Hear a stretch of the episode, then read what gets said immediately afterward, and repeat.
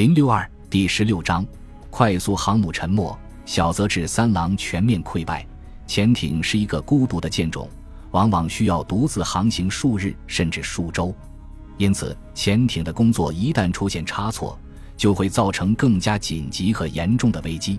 十九日深夜，刺激号的总值日军官便犯了一个错误，由于忽略了搜索雷达信号，被一架飞机打了个措手不及。这架国籍不明的飞机在毫无征兆的情况下突然靠近刺旗号，在其上空发出威胁。当科斯勒上校在控制室里看见总值日军官时，这个小伙子已经吓得面色如土。随后，第二架飞机在日出前出现在距离雅普岛不足二百英里的地方。这次刺旗号的雷达提高警惕，科斯勒在距离敌机六英里时发现目标，并立即下潜。当天晚上，科斯勒感到十分失望，他始终未能靠近之前发现的大规模日军特混舰队。他们于凌晨两点放弃追踪。由于上述报告没有发送出去，科斯勒只能继续向位于菲律宾的巡逻战士去。日出后，刺旗号浮上水面，开始发送消息。三个小时后，情况发生了改变。科斯勒从潜望镜中看到。在大约十五英里以西的海面上，有四架飞机正在低空航行。紧接着，声纳员报告说，除了飞机，还在同一方位听到了船只发动机的声音。科斯勒仔细地向该方位观察，声纳员密切监视着水中测音器。看到日军战舰的桅杆后，科斯勒发现威利斯的舰队正迎着小泽的战机航行。这情形再好不过，科斯勒写道。有些令人难以置信，他一共看到了四艘舰艇。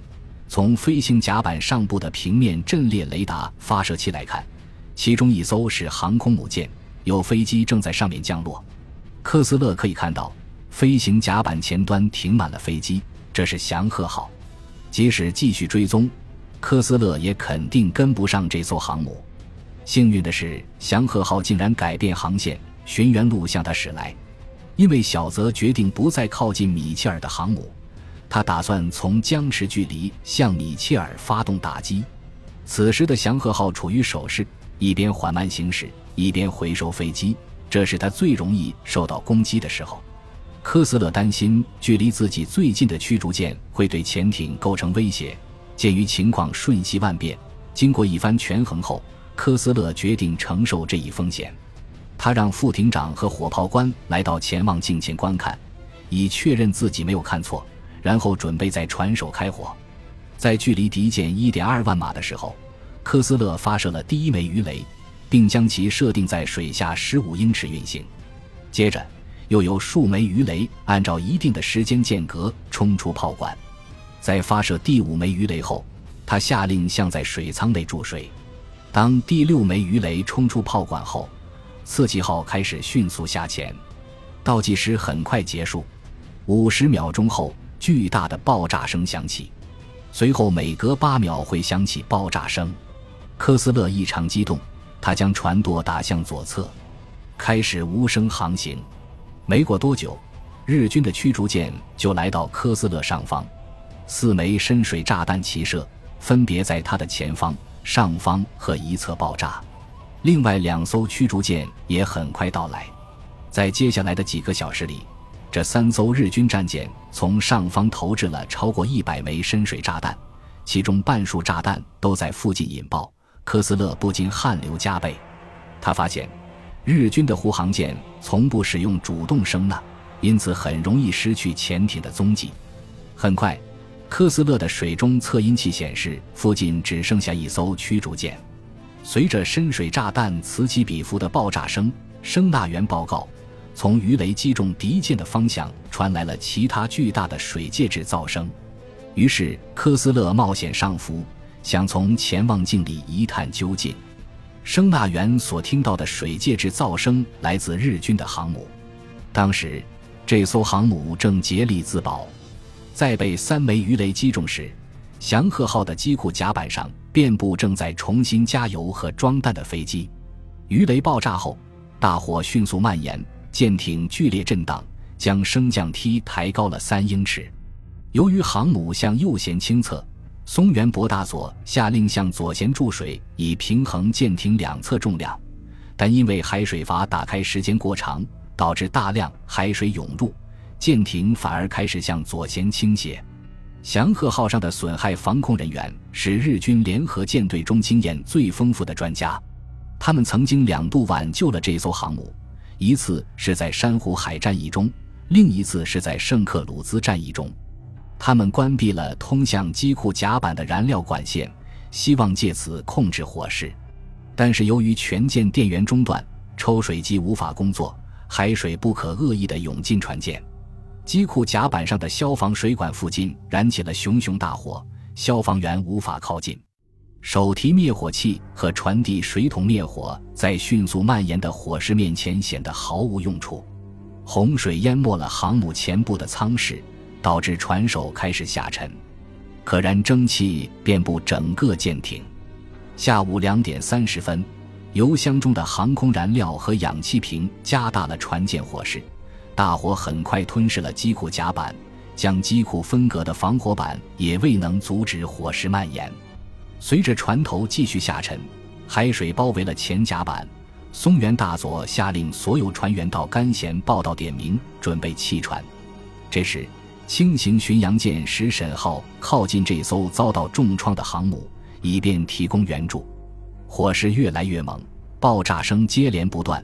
自由液面效应反而成了致命的威胁，大股水流冲向甲板下的大型舱室，在达到临界点后，使整个航母竖立起来。飞行甲板上的人员纷纷摔倒或滑向前方，很多人跌入打开的升降机，然后掉进下方炽热的大火中，被活活烧死。四次巨大的爆炸声接连响起，撼动着整艘航母。三点十分，航母船头朝下。船身垂直坠入海中，发出一声低沉的咆哮后便消失了。海面上的幸存者们开始血泪满面地唱起了祥和号的船歌。一位日本历史学家写道：“次期号的水中测音器监测到祥和号仍然在垂死挣扎。科斯勒来到潜望深度，将润滑良好的潜望镜转向北方，前方海域仿佛刚刚经历了一场暴风雨。”现在显现出了一片灰色的虚空，直到晚上八点，科斯勒才敢再次浮上水面。随后，科斯勒以三个发动引擎的马力离开这片海域，开始向太平洋潜艇舰队司令部发送消息。石沈号和普风号穿行在船舰的残骸之间，发现的幸存者少之又少，不足六百人，也就是说，有一千二百多人遇难。最后的统计数字显示。阵亡者包括八百八十七名士官和水手，以及三百七十六名舰载航空兵。松原大佐也是幸存者之一。当航母下沉的时候，他被大水冲下舰桥。出于被击败的羞愧，他下令救援船只离开自己，但最终还是被拖上救援船只，平安登上食神号。这场灾难迅速演变成一场全面溃败的袭击。当天清晨。遭到青花鱼号鱼雷的袭击后，小泽的旗舰大风号一直尝试着恢复正常。由于燃油管线破裂，油气越来越大，小泽不得不让返回的飞机前往瑞鹤号降落。损害防控队提出了一个解决办法，即利用航母的通风系统，而祥和号正是因为缺少这一设备才葬身大海。所以，损害防控队队长下令开启通风系统。打开所有舱盖和舱门，让新鲜空气吹散浓烟，使油气在整个航母上扩散开来。虽然祥和号已经沉没，但小泽并没有就此罢手。他坚信日军还有数百架飞机正在前往进攻美军的途中。第一航空战队司令觉田觉志中将通过无线电表示，小泽航母上的大部分飞机已经在关岛着陆。即便如此。其中大多数飞机已变得面目全非。下午三点三十分，也就是大风号遇袭六个多小时后，一场爆炸撼动了旗舰内部，灾难即将来临。随着飞行甲板升起，航母两侧被撕裂，舰体严重受损的大凤号动弹不得，陷入致命的危险。大凤号的护航航母见状，立即靠了过来。不出所料，当救援队发现小泽后，他极力表示抗议，不愿离开航母。最终，参谋说服小泽进行转移。一艘驱逐舰来到一旁，接走了这位大将。临走之前，小泽抢救出天皇的肖像，将其送上重型巡洋舰“与黑号”。就在这时，第二次爆炸声响起。只有炸弹舱或鱼雷舱才能产生如此强烈的冲击。五点三十分，遭到致命一击的大风号船尾朝下沉入海底，导致一千六百名军官和士兵丧生。本集播放完毕，感谢您的收听，喜欢请订阅加关注，主页有更多精彩内容。